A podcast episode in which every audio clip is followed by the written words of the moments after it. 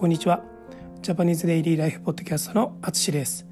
このこのポッドキャストは日本語を楽しく勉強している皆さんに向けたポッドキャストです。はい、えー、僕の日常生活の話を聞くことで日本語のリスニングを良くしたり新しい言葉を知ってもらえたらいいなと思います。はい、えー、皆さんお元気でしょうか？えー、と今日もねジョージアでポッドキャストを撮っています。はい。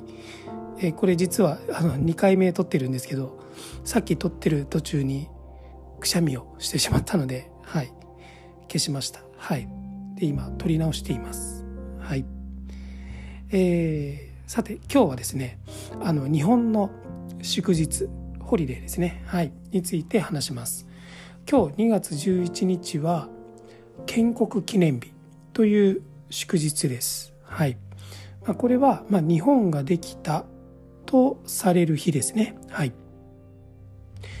えー、今日が2月11日が祝日になったのは、えー、1967年です。なので、何年前だ ?57 年前ですね。はい。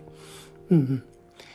えっ、ー、と、この祝日の2月11日というのは、えー、初めの天皇が、即位した日天皇になった日ということです。はい、これはあの一応紀元前633年だったかな、うん、紀元前600年代なのでもう本当にかなり昔の話ですね。はい、2600年以上前の話です。はい、それがまあ今日、え現在の2月11日とされています。はい。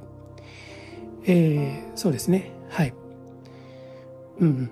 それで、まあ、今、えー、今は2月11日が建国記念日になっているということです。はい。えー、っとね、まあ、日本では神社、えー、などで行事があるみたいですね。はい。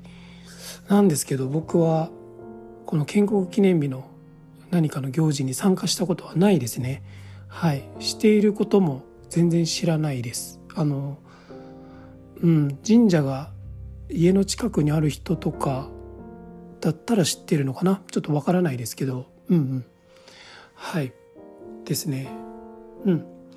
で、まあ、ほとんどの人にとっては、えー、普通の、普通の祝日っていうとちょっと変なんですけど、あの、まあ、特に何かを祝うわけじゃないけど、まあ普通に休みの日として過ごす日ということですね。はい。